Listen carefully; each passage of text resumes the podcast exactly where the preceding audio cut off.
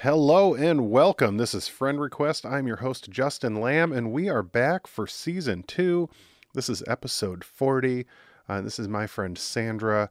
I have not talked to her since we were hanging out at movie theaters when we were 16 and being little punk rock kids. And it was an absolute delight to talk to her and catch up and hear her incredible journey uh, and story of everything that's gone on in her life up until this point and some of the amazing things that she's doing right now with her time um, to further causes that she believes in. And I could not be happier with with how this turned out and the conversation we had. So I hope you guys enjoy my interview with Sandra.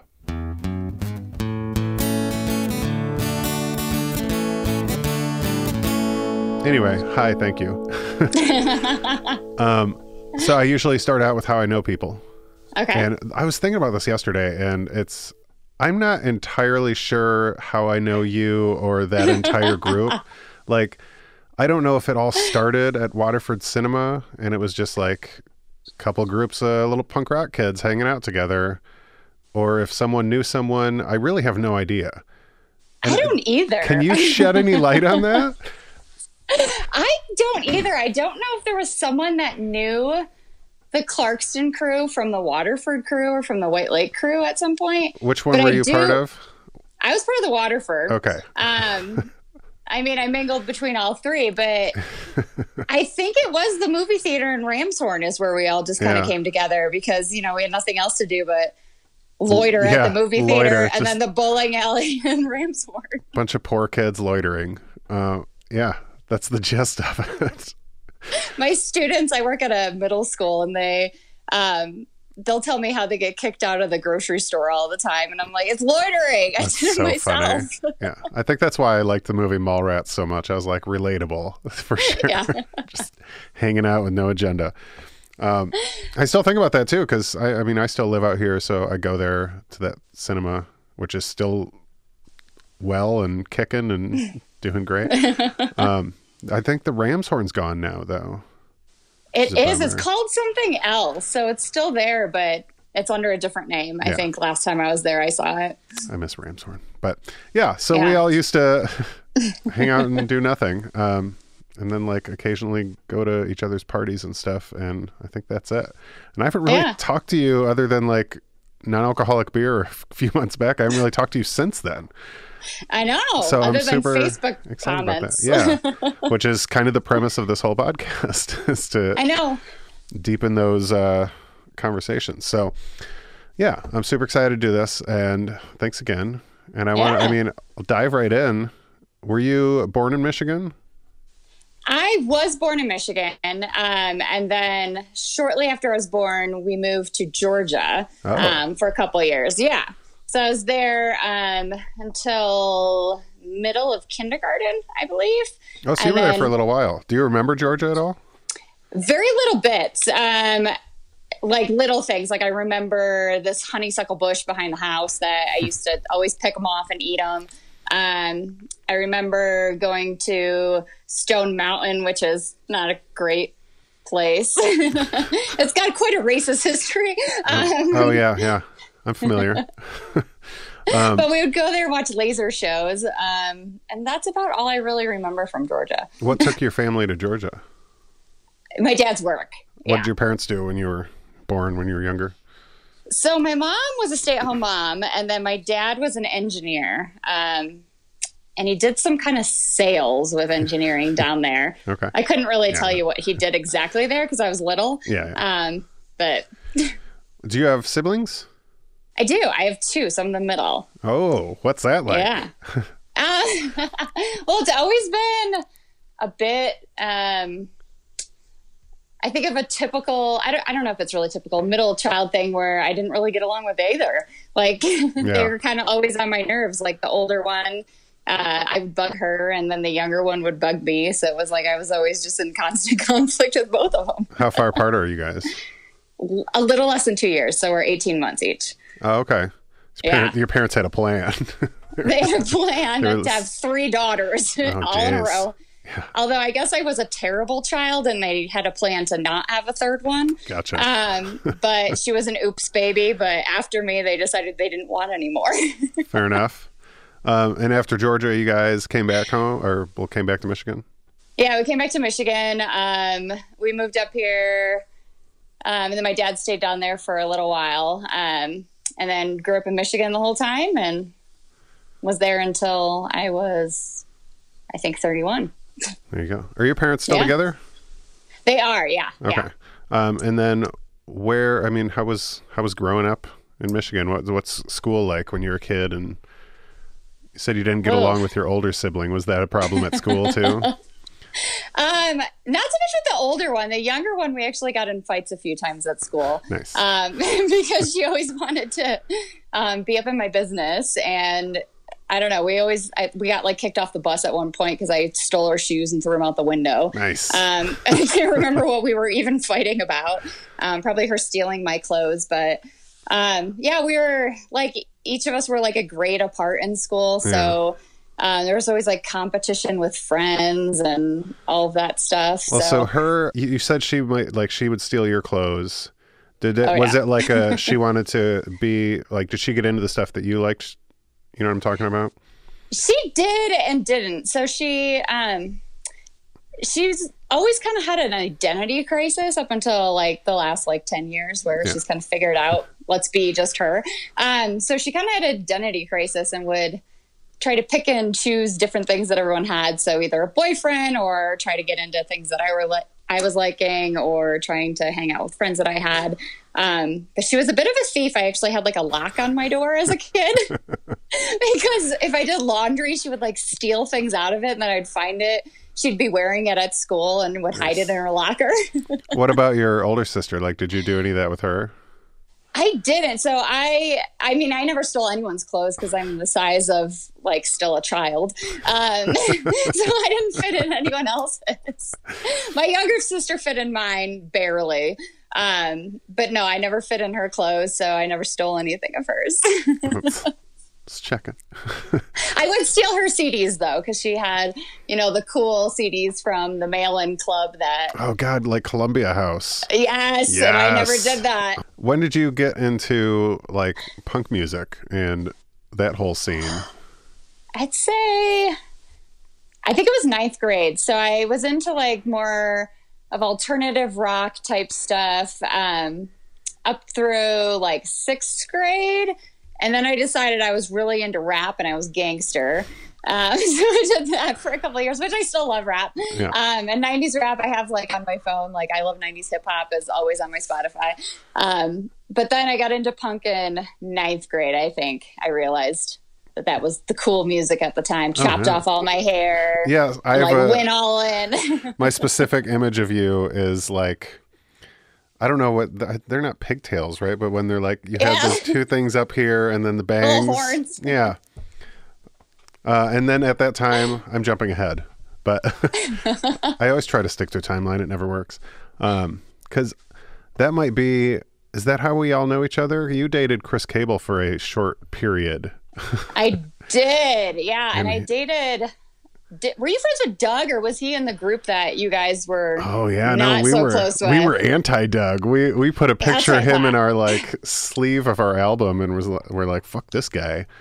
He was um, mean. he was I mean, super he was mean. He, he hung out with some mean kids, but I think Yeah. I only actually dated him because I liked his friend Nick, who worked at I Nick think the Rams Horn in Rodriguez. Clarkston. Every Yeah, girl liked Nick Rodriguez. Every girl, and I don't think he liked girls or guys at the time. He was Yeah. just like, I like nobody. yeah, he said, "I like to be quiet and listen to Less Than Jake." That's correct. Yeah. I think that's why I actually started hanging out with Doug, and then I liked him after that. But. That's so funny.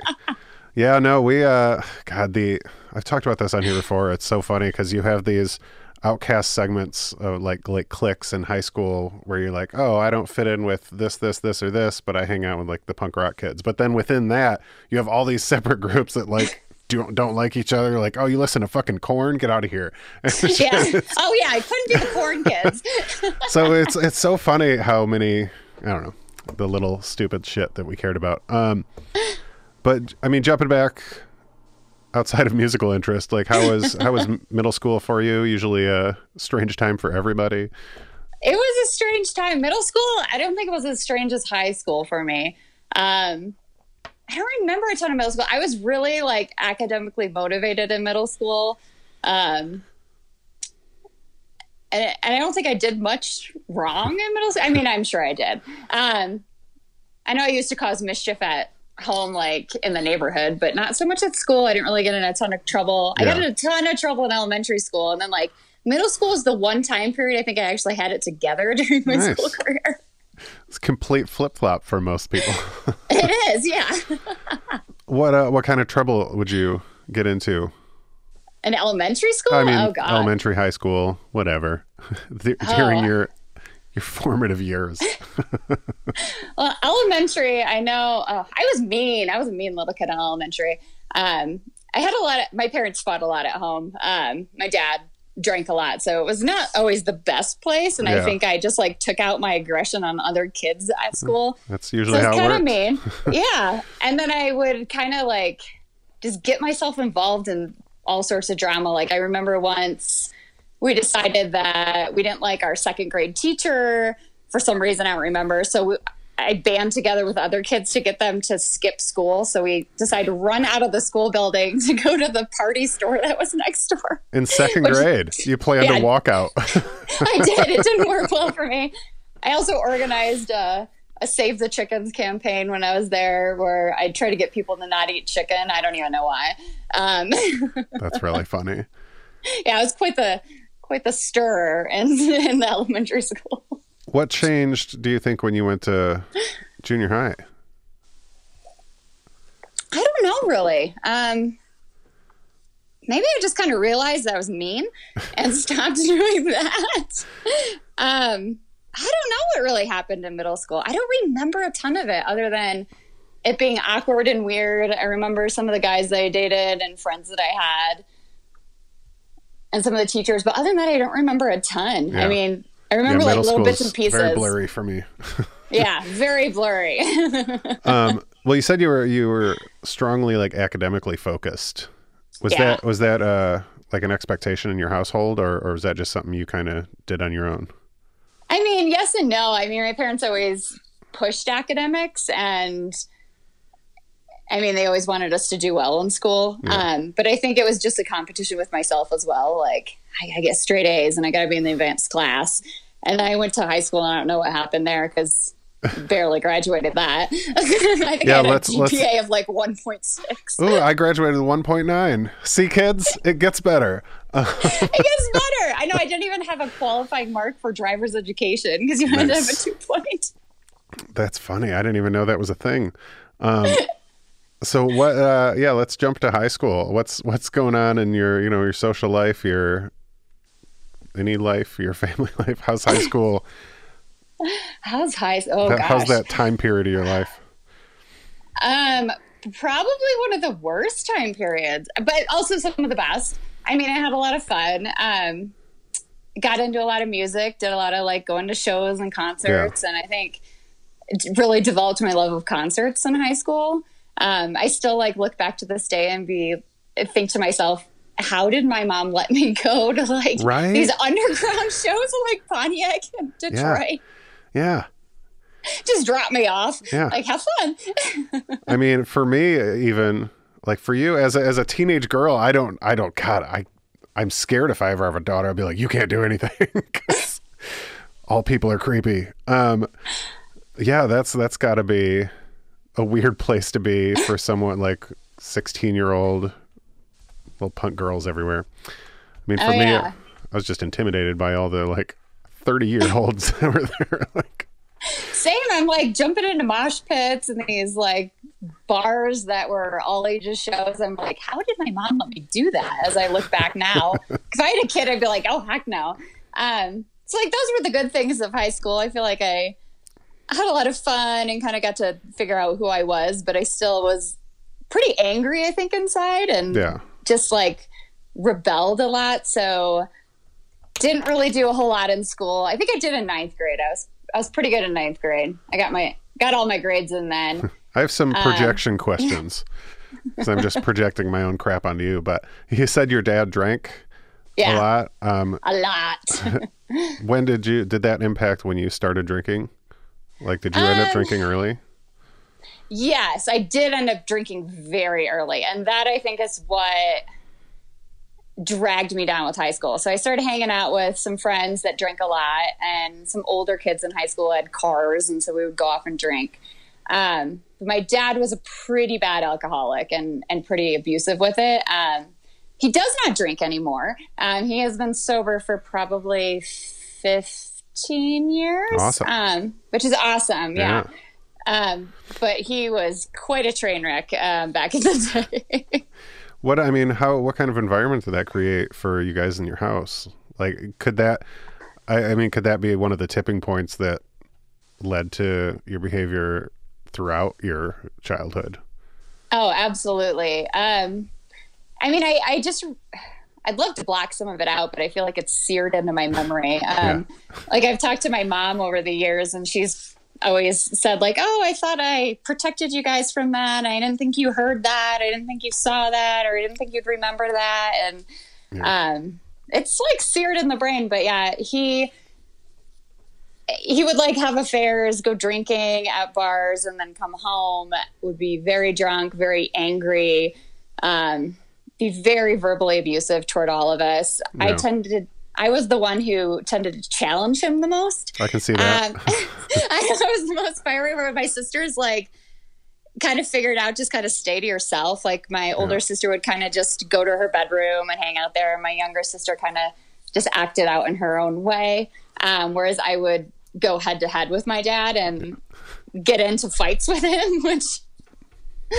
was not ever good. Um, so I think that did it. Kind of just, I think I just kind of shut off from things and Yeah. just was like, well, I don't really care about anything. Rebelled, started drinking, started doing um, other illegal substances, um, and kind of just took me down that track until I really had a rude awakening. You know, my high school year when I wasn't going to graduate, and was like, oh, there's consequences to this behavior. That'll do it. You do graduate, right? Yeah. I did. I graduated from the alternative high school, so I got I got kicked out of high school. What led to Um, that? I stopped going. Um, yeah. I don't. That'll do it. Do you remember the picture incident? Okay, so I always ask, and I think I asked you like a month or two ago at this point, if there's anything you don't want to bring up. And so I wasn't sure if that was going to come up because I was really curious. I mean, all, in all seriousness, like that's got to have a pretty intense, uh, I can't think of the word I'm thinking of, but like effect on, on you and like not only your vision of yourself, your self esteem, your like general public persona, like ev- everything. Um, so I, yeah, I mean, since you brought it up, yeah, I'm, I'm curious how that all worked out. Cause that's, I mean, obviously fucked up and sucks. And I can't imagine where you're at in that point. It definitely sucked. So, I mean, it was a mistake and it just, you know, a stupid picture that I took when I was. And it, the funny thing is, is when I took it, um, I was the only one that wouldn't take it. So, out of all of the girls that were at that party, I was no, no, no. And then I finally got like pressured into it. And I'm the one whose picture got out of flashing a camera. Yeah. Um, not like the worst mistake in the world, but when it gets in the hands of people, yeah. um, People are evil. printed out and passed around the school, um, it became a whole nother thing. So I kind of, I mean, I faced it head on in the the first weeks of it, but it would. I'd walk into the school and people would ask me questions of, you know, are they, you know, are your breasts real or this and that or Yeah. about sexual activity, and it was just kind of crazy and gave me kind of a there's rumors of other stuff that I was doing that actually wasn't even true at the time, but it was just kind of like people pers- saw it that way, and so I just kind of stopped going and started drinking more and hang out with friends more, and just sort of stopped attending school at that point and got Well, angry at my friends who put it out. Oh, for sure. Yeah, obviously. Yeah. Um, because I, I imagine I went through something, obviously not like with pictures and anything, but where I my home life was toxic, so I did not like being at home. But then my school life, everyone was a fucking asshole. I didn't like being at school,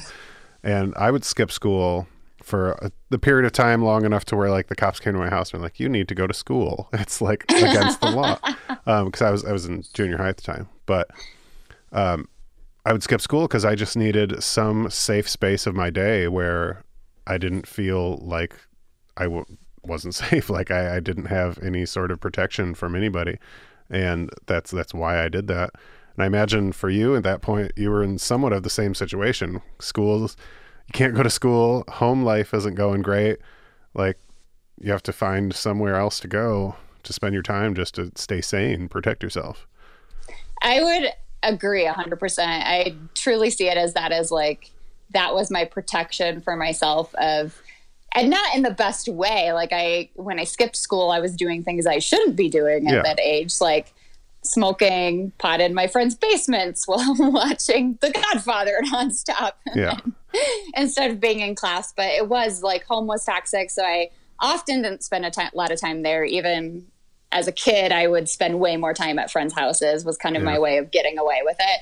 And then school, once that kind of happened, just became also a place I didn't want to be. Yeah. Um, and so I just spent a lot of time skipping and I I know I'd show up to classes occasionally, like I hadn't been there for like a month and the teacher would be like, You don't even have an assigned seat anymore. Just pick a spot for today. We know we won't see you in three days. And then I would take the work home. Um, and up until when they finally like kicked me out because of attendance i would still turn in my work and i would still get really good grades on it yeah. and the counselors would be calling my mom like you know she's really smart. She just needs to attend school. Um, did the counselors I, like did the administration know what was going on like with the picture and everything? They did but they didn't really ever say anything. I, actually I, I was talking about this with my boyfriend not so long ago and i was just kind of saying like i'm shocked yeah. you know being in the role that i'm in in schools. Um, i'm a school psychologist so I, i'm very much in that field. And i'm like if i saw this going on i'd be reporting it. I'd be calling it. And like for one it's considered pretty much child pornography yeah. that they're passing around. Absolutely. and no one really batted an eye. And i don't know if it was just the times or what it was. I remember my mom being more mad at me saying like, well, what if you're president one day? This picture will come out. Like, for one, I'm not going to be president. yeah. Thanks for the support, mom. thanks for the support. And it was kind of, she was angry at me. Um, yeah. And I just think of that, like, how did that go on? I actually looked at the school's page um, several months ago to see if any of the same counselors were there. And I was actually going to email them and be like, what were you guys thinking? Yeah. like, yeah, it's crazy. It gives me at least like faith in the future that it's unfathomable to think that that would go on without anyone saying anything, which unfortunately I'm sure yeah. it does all over the country still to some degree, but uh, it's still, it's nuts. I mean, did you have anybody that like was on your side as the victim in that situation or was everybody even, I mean, you know, your mom wasn't like slut shaming you, but she was still like, she's still like, what if you're president situation? Did you have anybody that was like, this really sucks. I'm really sorry. like, um, I mean, I had friends that said it really sucked, and I think they felt bad for me. But yeah. I, it was more of like, sh- like slut shaming. It was, it was a lot of that, and it was, it was really unfortunate because that's not who I was, and I really, yeah. I was the only person that held out that night, and I was the one that the picture got circulated, um, and it really didn't matter, and. Yeah which and none of that. I mean, in my opinion, none of that does matter. Like that the fact that you were the only person or anything the, the fact that it happened that i'm sure guys were pressuring you into doing that like oh, yeah. all of that stuff i think is like where you need to start from where this is all wrong and oh exactly the, yeah. so that's yeah that's super shitty i'm i'm super thankful you're talking about it i was curious if you were going to but i think there's a lot of lessons to be learned from that so I, I mean, I appreciate there you is. sharing it. Yeah, so. I mean, I'm not like ashamed of it. It definitely had impacts on me, and it was a lesson learned. Don't ever do that again. Um, but it's also, it, I mean, it's a testament to the society that we're in as well. I mean, when you think of like the Me Too movement and all of that stuff, it's yeah. it's it's kind of sad that that stuff happens and that people are way, allowed to get away with it. and that I was the one that was kind of shamed for it, not the person Yeah. Passing it out and doing the wrong. Super fucked up. Um, Yeah. so you get kicked out of school Yeah, I got kicked You out of school. So, to alternative. What is the Yeah. alternative school in Waterford called? oh, it was manly, and and the first day I showed up, I was like, "Whoa, I made a mistake." I'm not pregnant. I shouldn't be here. It's really the, it was it was kind of the school for for people who had gotten pregnant and Yeah. needed to finish, or there was a lot of gang violence there. Um, we had smoke breaks during the day. I, I I didn't smoke. I was actually one of the few people I think in our group that never smoked any cigarettes out of any of my friends. Um, but they had smoke breaks built into the day. That's so And funny. Well, that's. I mean, I imagine so there was a lot of people there over 18, right? Um, there were a lot over 18. There was a lot under 18 too. Yeah. um, and you just had to go off campus. So they would they would let you out, and then you would walk across the gate, and you would smoke there. But it was kind of a joke. Um, I mean, we played volleyball. We took field trips to 7-Eleven. Uh, we watched movies. You got credits. Today we're going to learn how Slurpees are made. I know it was a historical walk. So we walked past like a cemetery on the way to 7-Eleven, and it was really just to get Slurpees. Um, there was a daycare there for uh, people that you know had gotten pregnant, um, who needed childcare, which is awesome. Yeah. You know, to have that built in that they can still finish, and then. Um, night school was free, so I had to do night school. I had to do summer school. I had to do credit recovery, um, and I had to go there. So if you did all of that, you got your credits a lot faster. Um, Were so you able to graduate at the same time? this summer. So everyone else graduated in what? May? May. Yeah. May. So I was there until I think July. Got it. Um, yeah. But my diploma says Kettering, so it's like doesn't really matter. So, and, and I imagine you have at least one degree for your job, um, if not have- more. yeah. yeah. So, I got two. Yeah, I was three. gonna I have say. three degrees. oh, nice. So, what, I mean, what happens? What's life like out of high school? Oh gosh. Um, so out of high school, I immediately moved out of my parents' house. Yeah, I've been there. Um, yeah, so immediately moved out like the minute I could, um, and kind of had been saving up money. So I started working when I was, God, in early middle school, saving money um, to kind of move out and buy clothes. And I always had to buy all my own things. Um, Yeah. They were pretty strapped for cash, so um, had some money saved up. Moved out with a boyfriend at the time.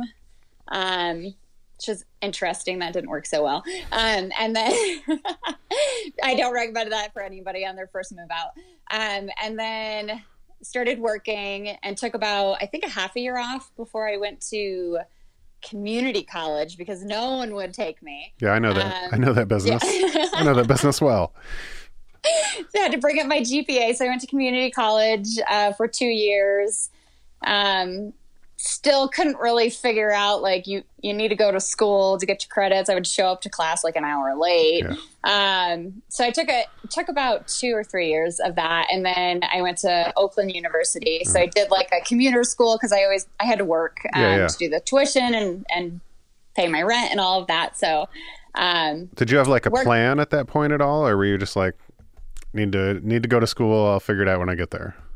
I did. I had a plan. I wanted to be a clinical psychologist at the Okay. time. So I started taking all of those classes. Um, and that's what I kind of decided I wanted to go into right into community college. I think I took a psychology class in high school that got me interested in it. And I think it was because I grew up in such a dysfunctional family Yeah. that I was so interested in all of that stuff. Yeah. Um, yeah.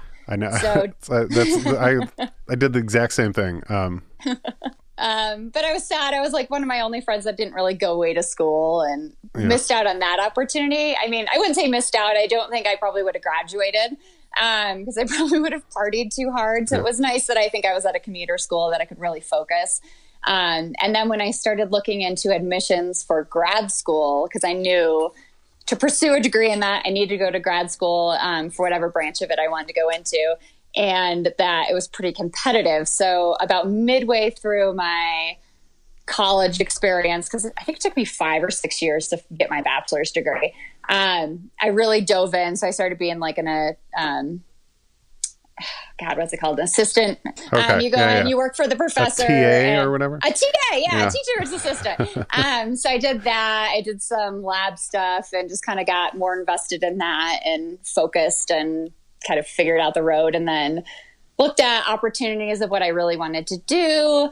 Um, I liked the idea of having summers off, so we decided school psychology. Why not?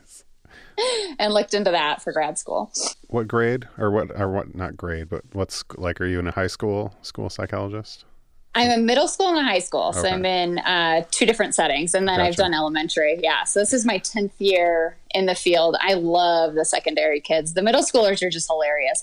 um, I mean, I look at them like you guys are such dorks, but they, they're so cool, Yeah.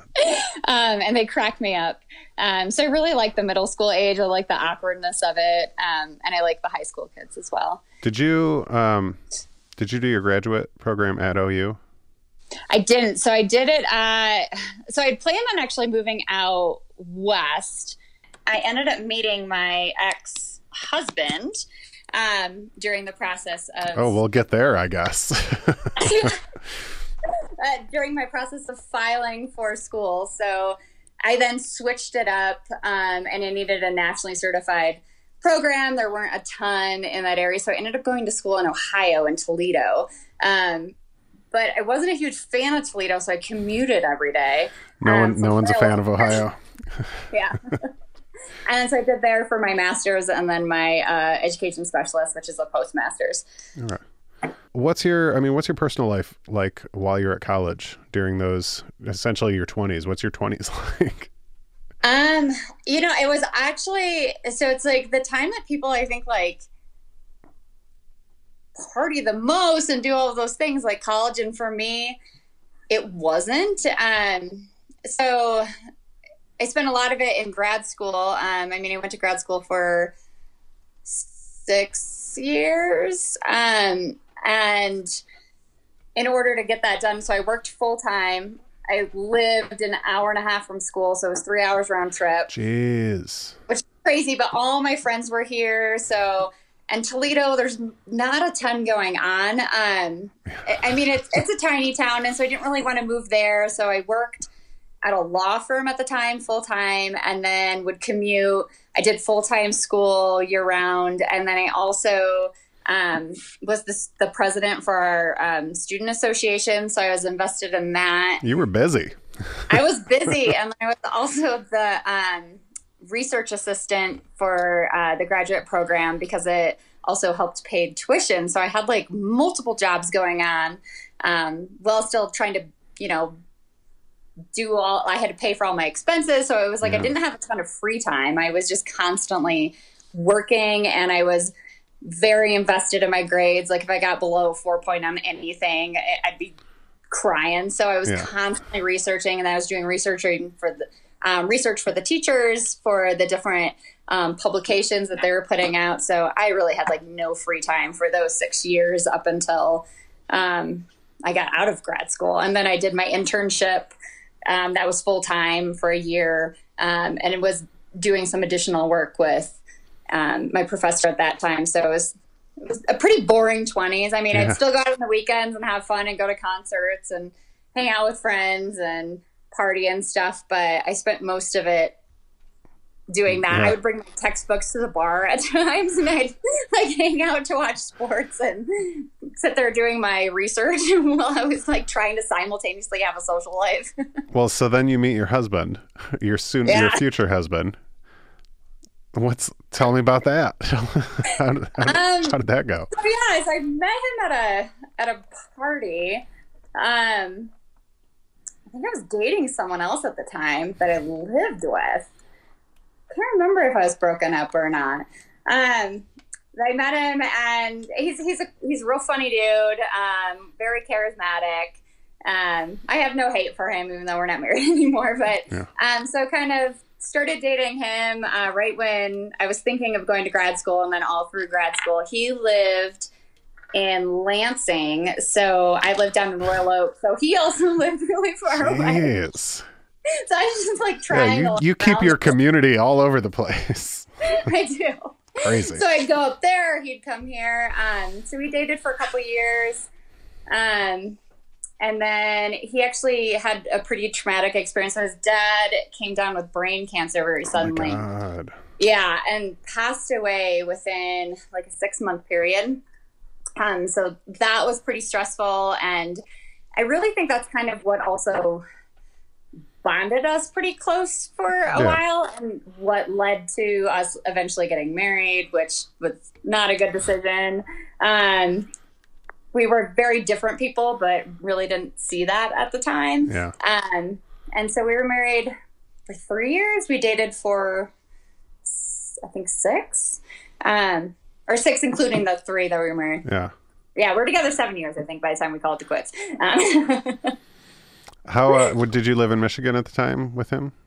I Or did. did yes. I, I eventually moved to Lansing. Okay. Um, and during that period of time, I, I really wasn't much like myself. He was a he was a really different person than I am. So he was um, a lot more quiet, a lot more reserved, um, very put together. Um, so he was a vice president of a hospital association and had some pretty big duties and um, so I kind of had to play that role. So we'd go to like these really fancy parties, and then have to talk to these people that I thought were pretty awful people. um, and go to their houses, um, like some Republican judges and things that I had very differing opinions on, and would just kind of have to bite my tongue and be very like proper. There was they would judge you if you know you didn't use the right fork, and there'd be I mean, I wasn't raised where I'd go to those parties. I was like, I don't know, I, I eat a fork or I use a fork or a spoon. There'd be like three different settings on this side, three on that side, and I get the anxiety of which one do I touch? Yeah. Uh, what do I do in this setting?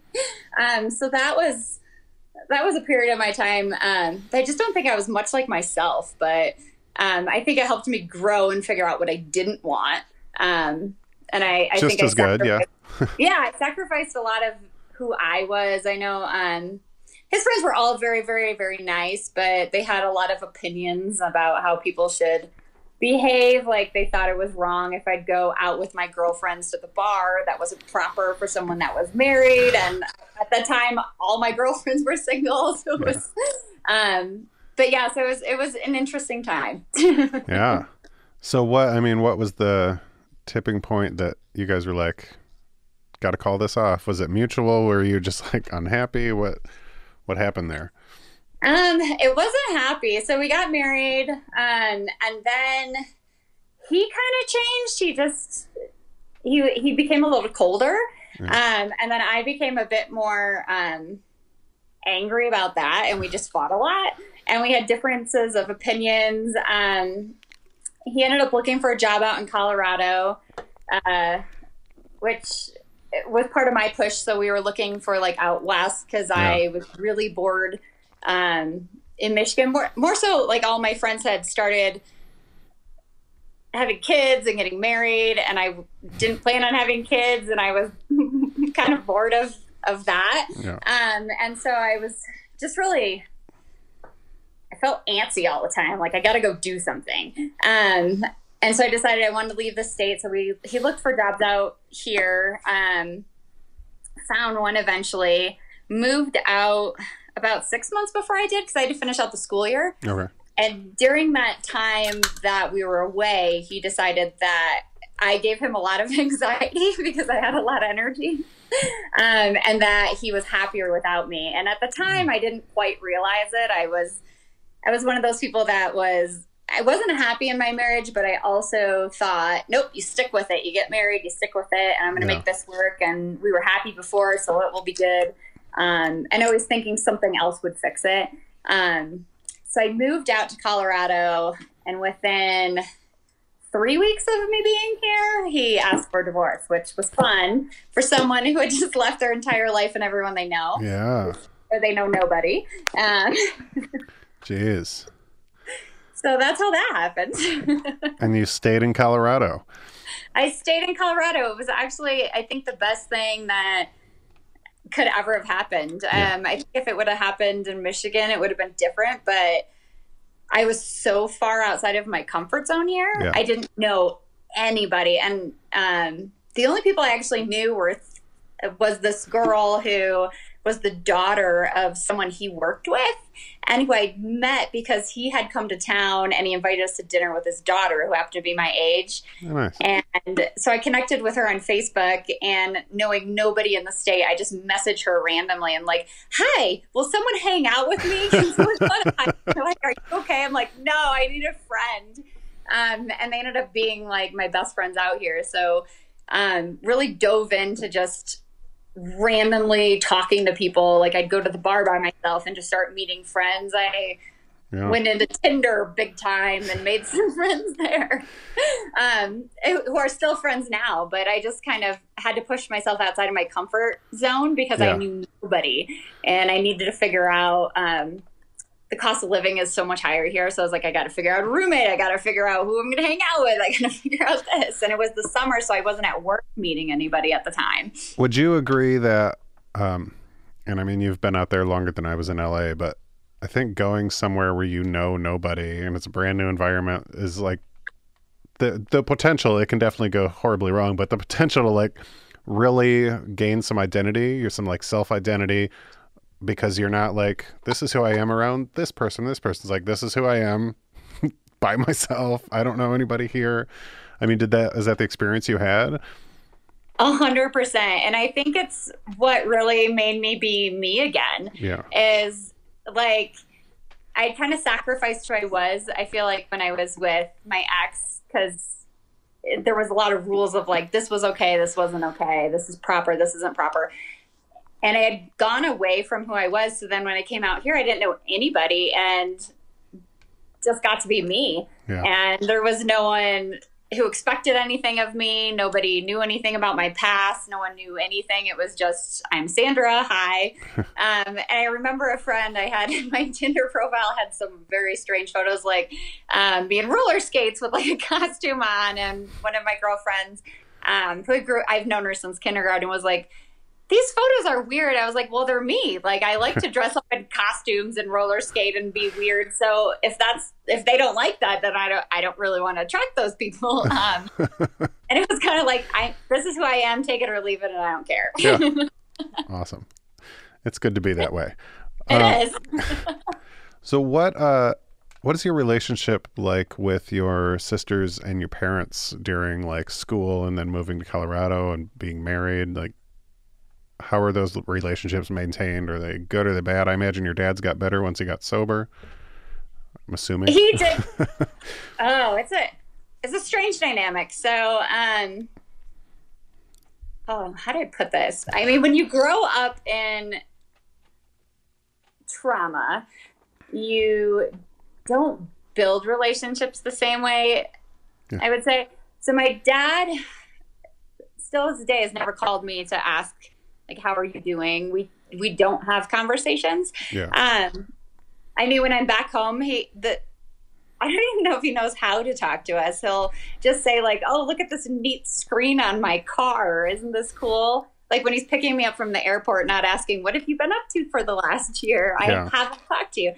So it's very small talk. Um, and we just we didn't have that opportunity to build a relationship yeah. as kids. It was, you know, um, so I love him. He's a great guy. He's, he's nice. Uh, know he loves me and is always rooting for me, but we, we don't have much of like an actual relationship. Yeah. Um, my mom, we have like a, a we talk but it's it's also it's a strange relationship i think because i just hold some resentment toward i feel like her for yeah how could you not yeah um but I also, as an adult, knowing that she's always tried her best and that she was in a really rough spot as well. Yeah. Been trying to make it work so that we could have um, that we would be okay. Like she didn't want to leave my dad at the time because she was worried financially that she wouldn't be able to yeah. um, support us and all of that. So there's some strain, but I do talk to her. I say like once a week. Um, it's a hard. Sorry. I was gonna say it's it's a hard pill to swallow, um, and it's something like my therapist brought up once because I have plenty of issues with my mom, and like my dad died from alcoholism. I don't know, six years ago, um, but my therapist once was like, "Do you think your mom could have done better?" And I was, I just like kind of sat with that and I was like, no, I mean, I guess she did the best with like what she had and, and to re- like accept that as, as, I don't know, as a third party without it interfering with your own feelings about the whole situation. It's, it's a, it's a difficult thing to do. So I, it is. I, yeah. I, I respect you for saying that, like about your own parents, about your mom, like she was afraid to leave him and she was doing the best she could with situation and yeah. Yeah, and it. it is what it is.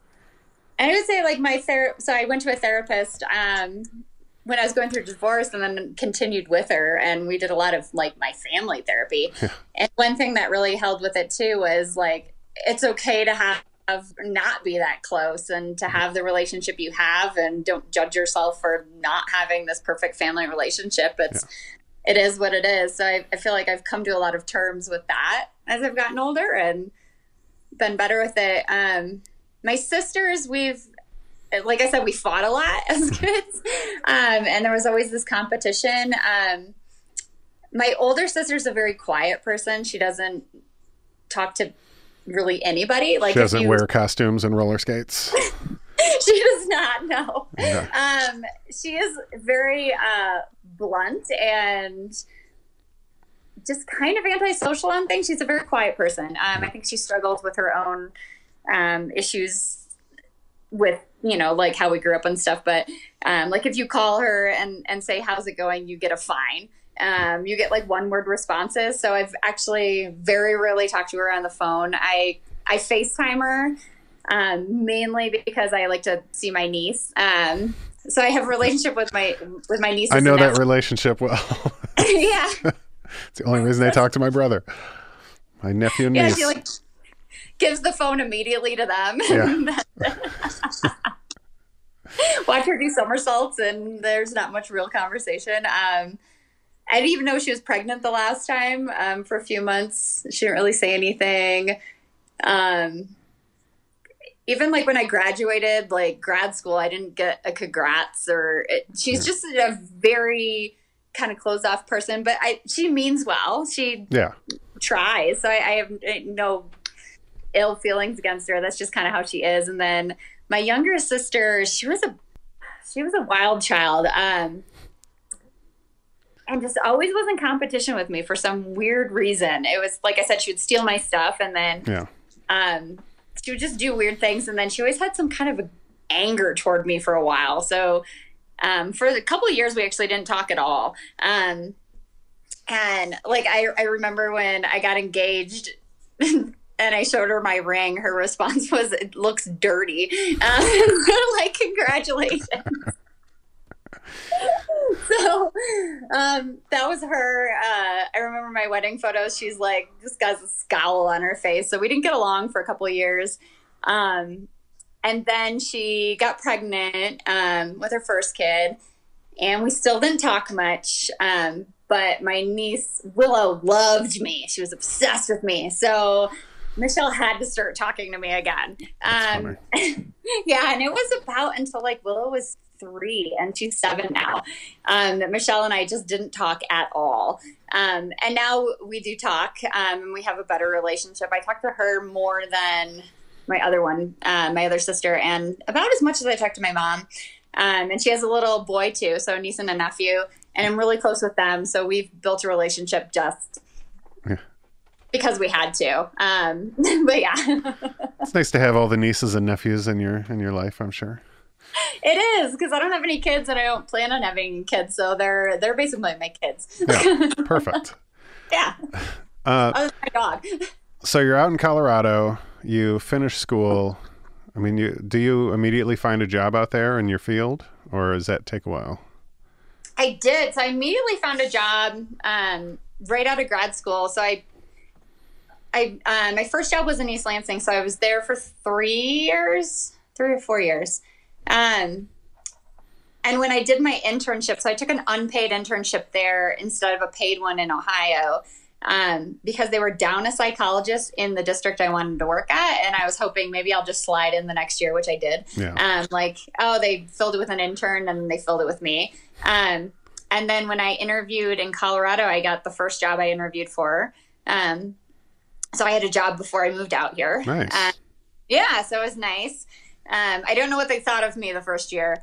Um, so it was a train wreck. I was new, going through a divorce, and then kind of went on a, um, I'd say midlife crisis area where I was just like, well deserved. Yeah. yeah, well deserved party, uh, party time. Um, so it's a bit of a wreck the first year I worked there. Um, but I worked there for three years, and then left there. I'd gotten um, sick. I have a pancreatic issue um, that flared up for the second time while I was there, and the director at the time was not very supportive of um, the sick leave I had to take, and it, it, was a bit of a mess. So I left that, and then I'm at my current job. So then I, I kind of quit in the middle of the year and said I'm not coming back next year. Um, see ya. Um, but I'll finish out my contract and then um, applied for jobs and at um, ended up getting it at Boulder where I'm at now. Nice. Yeah, I was going to ask you what part of Colorado you're in.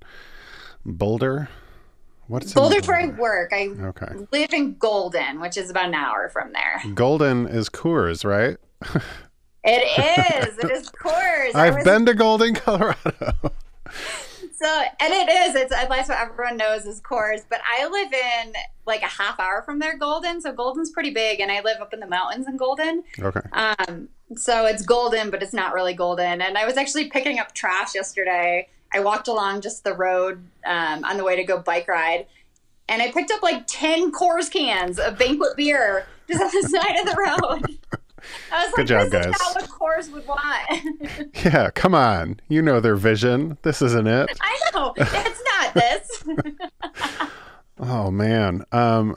Anyway, side sidetracked on Coors. Um you're working, you live in Colorado, you're dating in your 30s, right? How's how is oh, that? Yeah. Interesting, because I had not really dated since like my early 20s when I had met my ex husband, and yeah. that was before the time of like how you date now, which yeah, is like, I don't actually go meet somebody, you just flip around on your phone. I think if my um, wife like chopped my arm off, I'd still be like, no, we're never getting divorced. I can't, I don't, it's scary to think about the like dating world right now. And uh, like you mentioned Tinder and just like social media in general. Being a girl, I can't even imagine how much different it is. Like I'm, I mean, dick pics used to be Polaroids. Now it's just everywhere. It's crazy. I was lucky. I never got a dick pic. I was pretty picky on who I swiped on. Like I Good was actually you. through the profile and be like, that guy looks like he'd be a dick. No.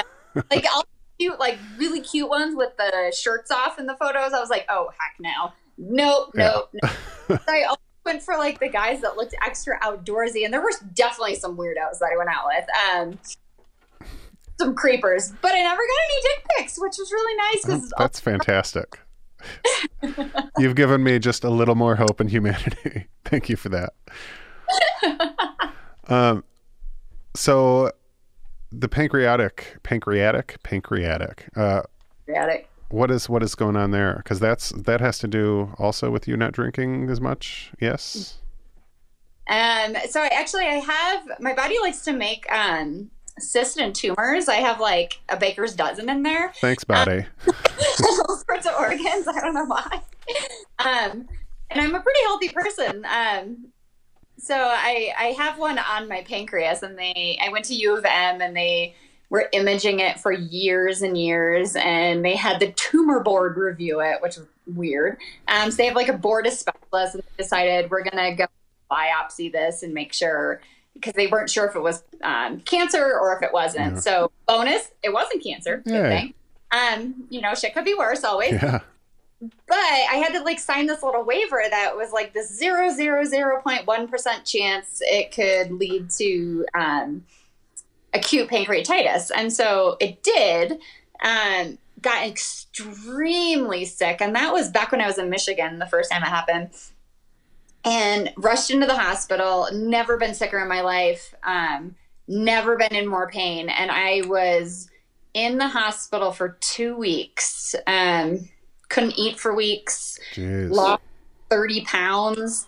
I was out of work for two months. Where did 30 pounds come from on your person? I was like in a bone. It was gross. That's crazy. Because the treatment for it is like you actually starve yourself. So like for two weeks in the hospital, like they give you a wet sponge and you just put it on your mouth, Mm. and you can have fluids, and they hook you up to PICC lines and everything, and then my lovely ex husband at the time would sit there and eat like licorice in front of me, and I'd be so angry. Hey, babe, you mind if I down this cheeseburger real quick? Cool. I know. I was like, you don't do that in front of someone who's like literally starving to death. Um, but yeah, it, it started messing with all my other organs. So I got really bad uh, pancreatitis to the point where it caused long term damage. Um, and they can't really figure out what's wrong with me at this point. So I was good for about two years after, and then it just kept flaring back up. Um, and I've been to a ton of specialists, and I just stump them all because the pancreas itself looks healthy, but it's not making enzymes to eat. So obviously, you need your pancreas to filter out alcohol. So yeah. I don't drink that much anymore. Um, and then I have very strict diet, and I have these lovely pills that cost insane money. Um, if you don't have insurance, last time I picked it up was five thousand dollars on the bag. I was like, how do people afford this? Jeez. Yeah, I Yeah. I don't remember what it's. I have a I have an autoimmune disease that I got diagnosed with a couple years ago, and there was some medication I looked up, and yeah, they're like, um, it's eight thousand dollars. They're like, oh, but we have this coupon, so now it's free. I was like, okay, that's not a real coupon, and that's not a real cost. There's no, there's no eight thousand dollars off an eight thousand dollars item. Like, pharmaceutical shit drives me nuts. My wife works in that field too, and it's just like the, oh, I can't. I'll get, I'll get all preachy and soapboxy. I can't stand it. At my um, my first job out here, they had terrible insurance. It was like a really high deductible, and I would go to the pharmacy and. If I wanted to just eat three meals a day, zero snacks, it was seven hundred dollars was my portion, and I'd be like newly divorced, trying to pay for everything on my Yeah. own, like trying to pay for these pills, and and then if I wanted snacks with it, it was like a thousand something, and that was with my insurance already taking it off. That's insane. It's insane. And you know, it all costs like twenty cents to make. I know. I know. And I looked at the bag the other day. I was like, five thousand dollars. They've gone up even more. And I was like, who pays this? It cost me forty, which is good. yeah, it's just, uh, yeah, I could, I could definitely go off on a tangent there. I, it drives me nuts. Like it's all Yeah. inflated, and some of it gets called out, and like that's why that crazy guy, I forget his name, but he's in jail now, um, from whatever pharma company. yep. That's what when they started talking about uh, hydroxychloroquine for coronavirus. That's actually an alternative um, drug that I could be taking for my sarcoidosis, my autoimmune disease. So Oh, really? when they said that, I was like, "Don't say that on TV. Something's going to happen. That's going to get bumped up in price, and then if I have to go on it, I'll have to pay out my fucking nose." So thankfully, uh, that clearly didn't end up working out. Um, That's nuts. They're aren't they charging like a couple thousand for the new one that starts with an R that they like Oh. basically bought up the entire stockpile of? yeah, I I don't, I wouldn't be surprised. uh, I I stopped following a lot of that stuff. It's funny when all this started, I was like one of those, you know, news every day. Watch the twelve o'clock briefing. Watch the five o'clock briefing, and like I've weaned off it so much because it's you're not really getting new information daily. But so like weekly, I'll check in and see see what what the haps. Um, but it's ridiculous. Um, so outside of everything else we talked about, uh, just like recently, you've been kind of a, a point of inspiration, both online and I'm sure in person. I mean, the trip you just went on is amazing. you just Thanks. uh, obviously there's a lot going on with race relations and Black Lives Matter, and um, that's clearly lit in a fire under you. oh yeah. Uh, I mean, what what happened there? That what was your? I keep saying I've realized with you I've said tipping point like nine times. I'm really trying to avoid saying it because that's not like a normal phrase for me. Uh, but what was the? I mean, what was the point where you're like, I need to get out and do more than what I'm doing? Because you did way more than what most people are doing. I, I um God, what was the tipping point? I think it, honestly, it's been the last couple years. Um, led up to it. So I work in a school where about 30% of my population is Hispanic immigrants, and the other 70% is extremely white, um, privileged children. Um, and nothing wrong with that, but the amount of racism that I see is crazy. And I hadn't really seen, like, to that degree um, at that young. Like, Yeah. jokes such as, like, is your is your favorite sport track because you had to run across the border. And teachers saying things like the parent doesn't care and they're lazy and this and that. And looking at the DEF list is always the, those kids. And in the discipline office so my office is in the main office it is always our black and black and brown children. And i get so infuriated because they're not 100% of our population yet they're the ones that are sent down for discipline they're the ones that are constantly referred to me for um, a referral and it's always for behavior and it's always the teacher sending them out That's Um, crazy. So you're seeing the same trends in school that we see in like our prison population. Yes, and the reading scores are vastly different. It's it's I mean we are failing them. It's it's crazy. And so I over this last year I've actually become very vocal at work. Um to the point where my I, I got in quite a few arguments with my principal who who is an awesome guy um and he 100% supports it, but he also doesn't know how to push the staff in that direction. We have some old school teachers there that are just they have got their feet dug in and you know he's been you know sandra it, it, i see it as passion but we gotta, we gotta bring down the tone here. Yeah. it would just like i'd get so angry about it um and just kind of seeing how they felt and how they'd come in and they'd they'd talk to me and how they felt like second class citizens and how they didn't have a ton of hope for their future. And um, it was really sad. So there was that and then the whole coronavirus and then getting sick with that so sick. And seeing people that were complaining and would put on their mask and thinking Wait, when you say you got sick? yeah i was really sick Oh, did you get? Were you? Did you have coronavirus? Well, they don't know because they wouldn't test me. They tested me okay. for everything else in the hospital. So I didn't have the flu. I didn't have anything else. Um, they even gave me a pregnancy test at one time. I was like, really? Come on. We figured it out.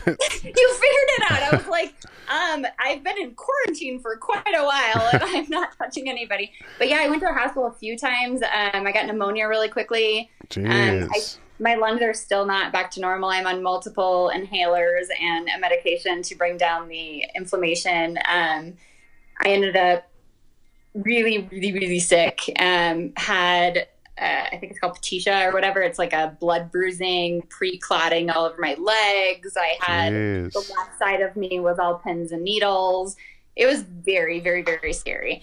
Um, and they again, they wouldn't test me. I had like the moon suit people come in and they put on a new moon suit. They'd call me from a phone outside. I wasn't allowed to use any bathrooms. It was like caution, hazard tape. This person's toxic. Um, When was this?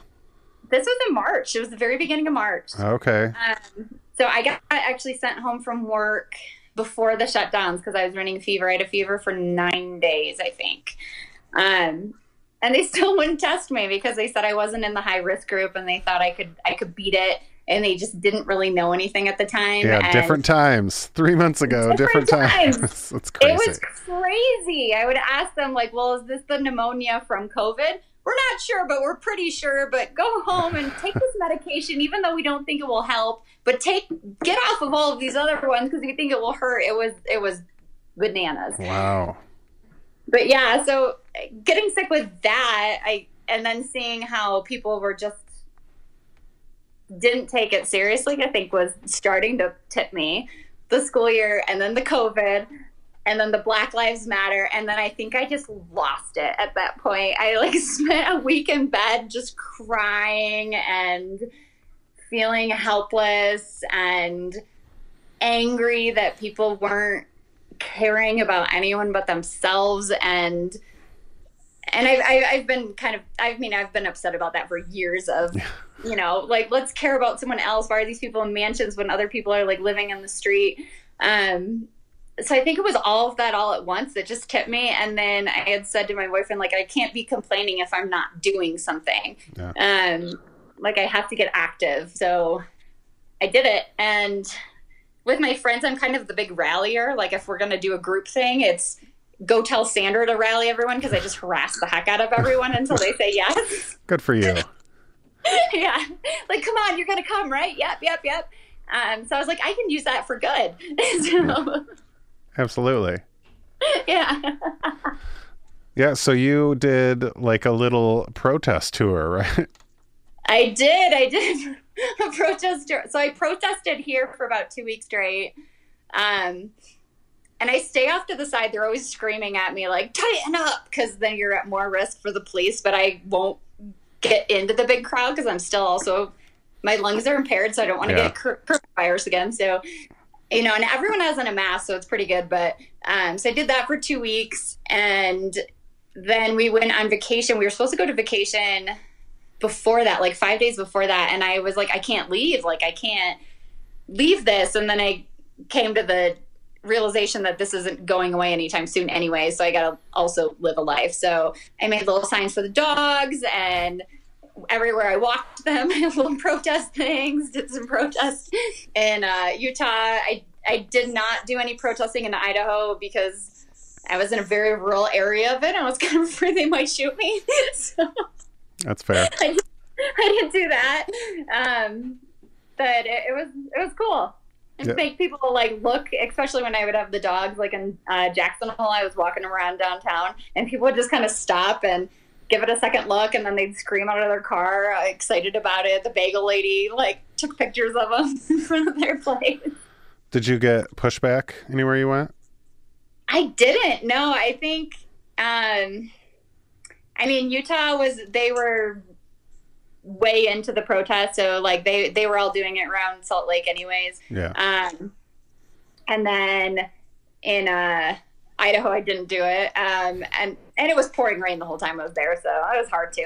Um, and then in Jackson, I think just with the area of Wyoming, it it's a lot of tourists, and it tends to be a bit more liberal of an area. Yeah. Um, but the week before I was there, there were a lot of pushback to the protesters, and they took their signs and were screaming at them. But um, it's crazy. yeah, crazy. I know. How dare you say someone life lives matter? Yeah. Just the worst. Um, well, yeah. I mean, that's that's really cool that you went out there. It's inspiring. I was I was I feel like a, kind of a dick now because one thing I haven't been going out to protest, even though I really wanted to, because uh, like I'm extra susceptible to like being in a real bad position. Uh, but then you like pretty much had the coronavirus at one point, probably, and you were out there doing it. And I was like, well, fuck you too, Sandra. God.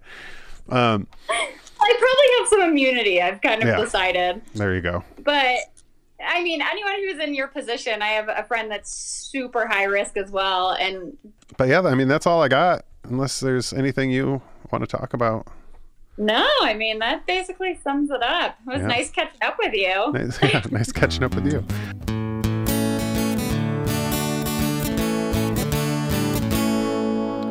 All right, you just listened to my interview with Sandra. I hope you guys enjoyed that. It was so nice catching up, and uh, I was happy, you know, from a technical standpoint, happy with the audio quality there. You know, I'm still doing these digital interviews, which is not the same um, for me. Obviously, there's a personal touch. You can welcome someone into your house and give them a hug, and uh, that th- this was great and it turned out well. And you know, I'm just still building these relationships so I can go out there once everything's over and hug everybody.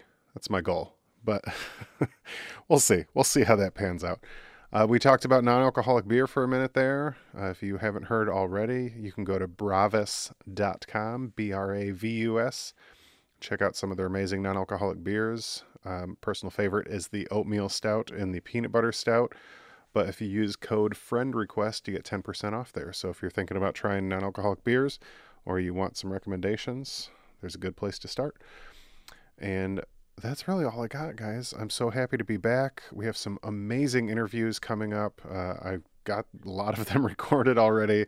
I think you're really in for a treat in this second season. And thank you so much for all the stuff you guys have done uh, in the first season with your support and your messages. The people that have reached out to me over the summer with some of the most heartfelt things I've ever heard. I love you. Thank you so much. Guys, take care of yourselves. I will talk to you next week. It's good to be back.